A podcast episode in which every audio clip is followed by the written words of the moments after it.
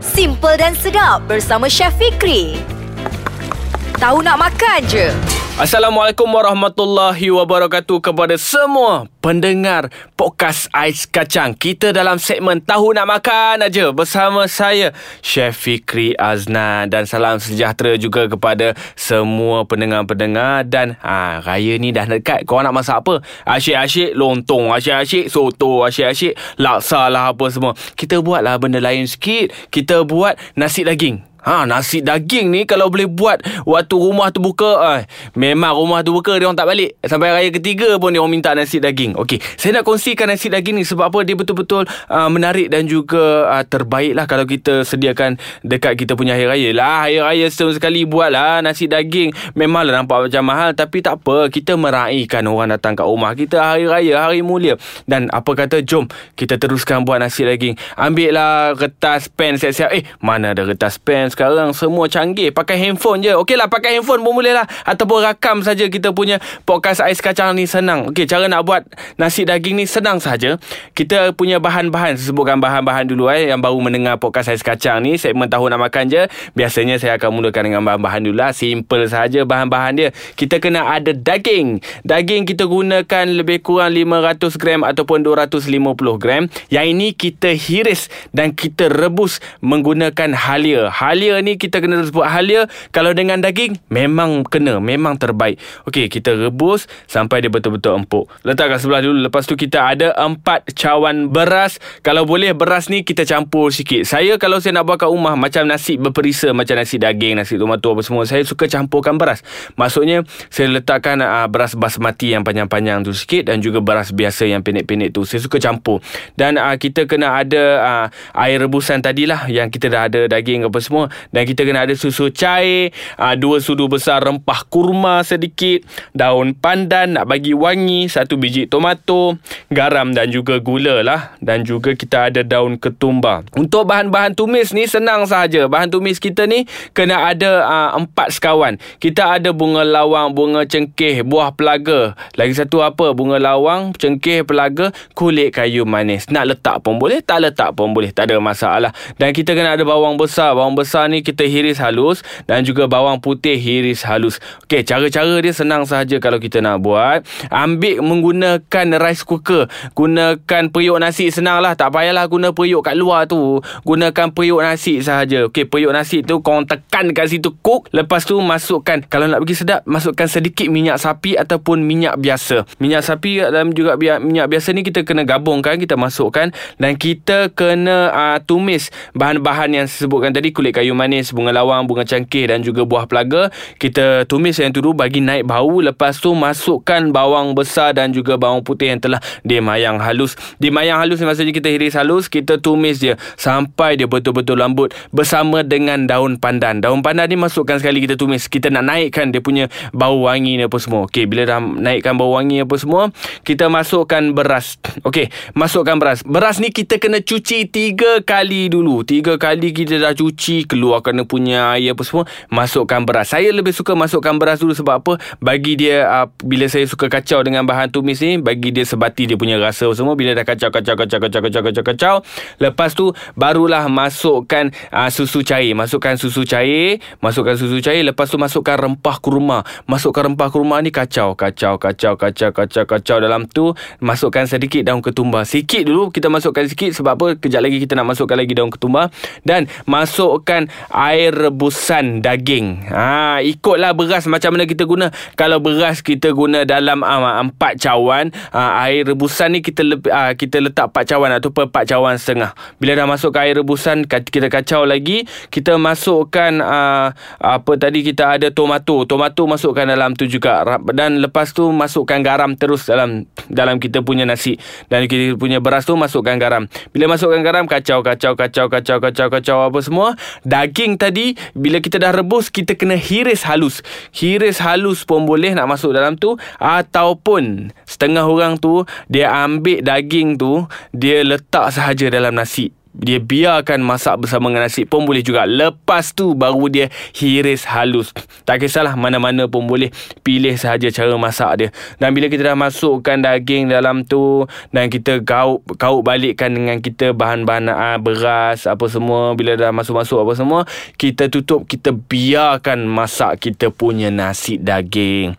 Nasi daging ni kalau nak lep, tambah sikit lagi setengah orang tu ada juga dia letakkan sedikit uh, serbuk kari pun boleh dia masukkan serbuk kunyit pun boleh. Masukkan nak bagi pedas-pedas sikit. Masukkan rempah biryani sikit pun boleh juga. Boleh cuba kat rumah tu. Nak bagi ada rasa masam sedikit Letakkan sedikit yogurt pun boleh.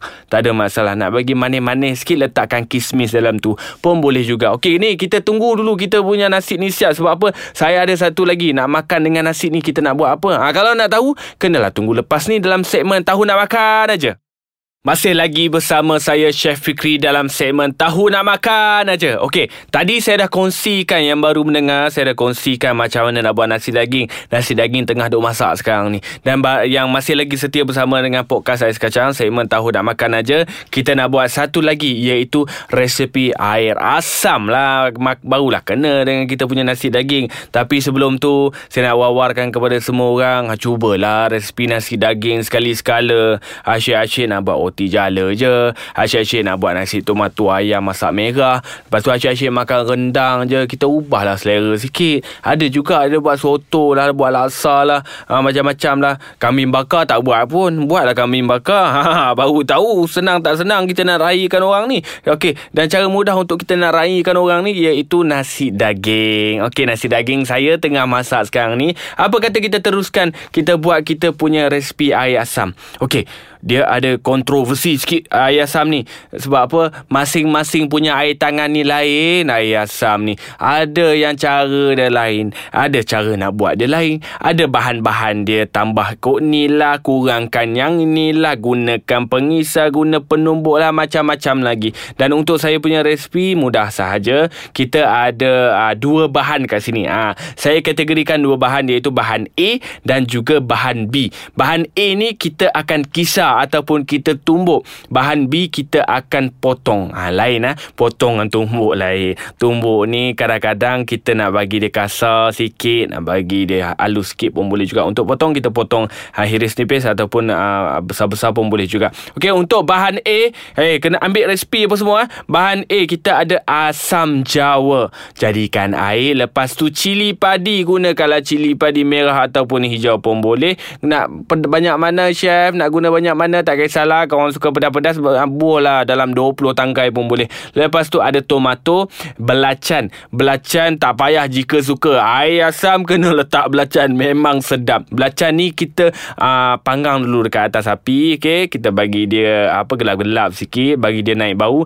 Dan juga kerisik. Kerisik ni gunakan satu sudu besar dulu. Dan gula dan juga garam. Gula ni gunakan gula uh, Melaka Ataupun uh, gula merah pun boleh. Tak ada masalah. Okay Untuk bahan A ni kita akan kisar. Kisar menggunakan air asam jawa tadi. Letakkan air biasa sedikit saja. Kisarkan bahan-bahan ni dulu. Bila dah kisar, letak tepi. Kalau dah tumbuk pun boleh kacau kat situ pun boleh juga. Tak ada masalah. Dan untuk bahan B kita potong. Okey, untuk potong ni kita ada tomato, bawang besar, cili padi. Tomato, bawang besar, cili padi ni untuk tomato kita belah empat pun boleh ataupun buat dadu dan juga bawang besar pun sama juga belah-belah pun boleh, buat dadu pun boleh juga dan juga cili padi hiris nipis ataupun ketuk saja dalam tu pun boleh juga. Cara dia senang saja, masukkan bahan B yang kita potong tadi dalam bahan A. Senang saja, gaul rata dan rasa samakan dengan garam dan juga gula. Itulah saya punya resipi air asam.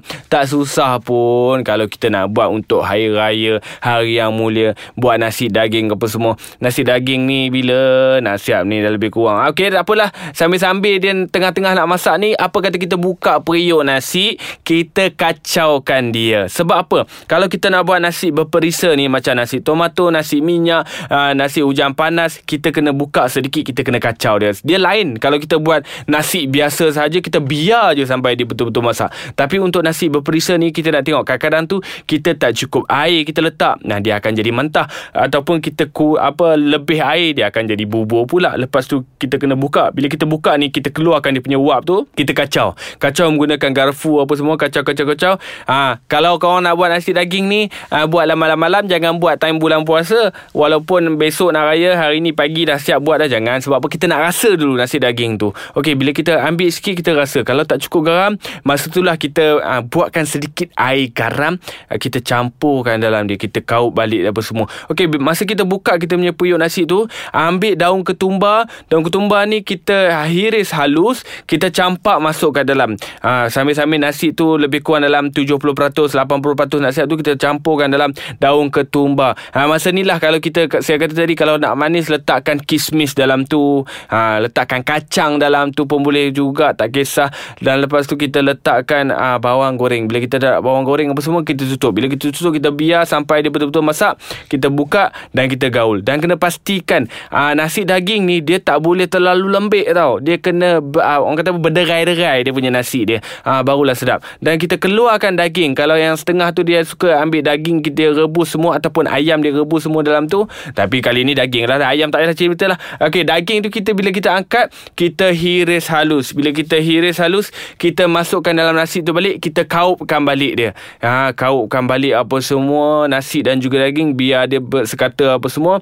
Dan lepas tu kita hidangkan bersama dengan kita punya air asam hoi hmm, saya bercerita ni pun dah tak tahan dah ni. Memang betul lah lepas ni saya buat nasi daging. Ha, sebab apa? Saya dah cakap kat korang je saya pula kena buat nasi daging lepas ni. Dan uh, saya Chef Fikri Aznan ingin mengucapkan uh, selamat hari raya Aidilfitri maaf zahir dan batin. Dan uh, sepanjang saya duduk celoteh ni apa semua kalau ada salah silap saya minta ampun lah semua. Sebab apa? Ni hari raya ni nak minta ampun lagi setahun sekali dengan korang ni semua. Okey dan uh, dan macam biasalah untuk pendengar podcast Ais Kacang cuba saya punya resipi dan terus menyokong podcast Ais Kacang. Lebih-lebih lagi segmen tahu nak makan aja. Selamat hari raya. Bye bye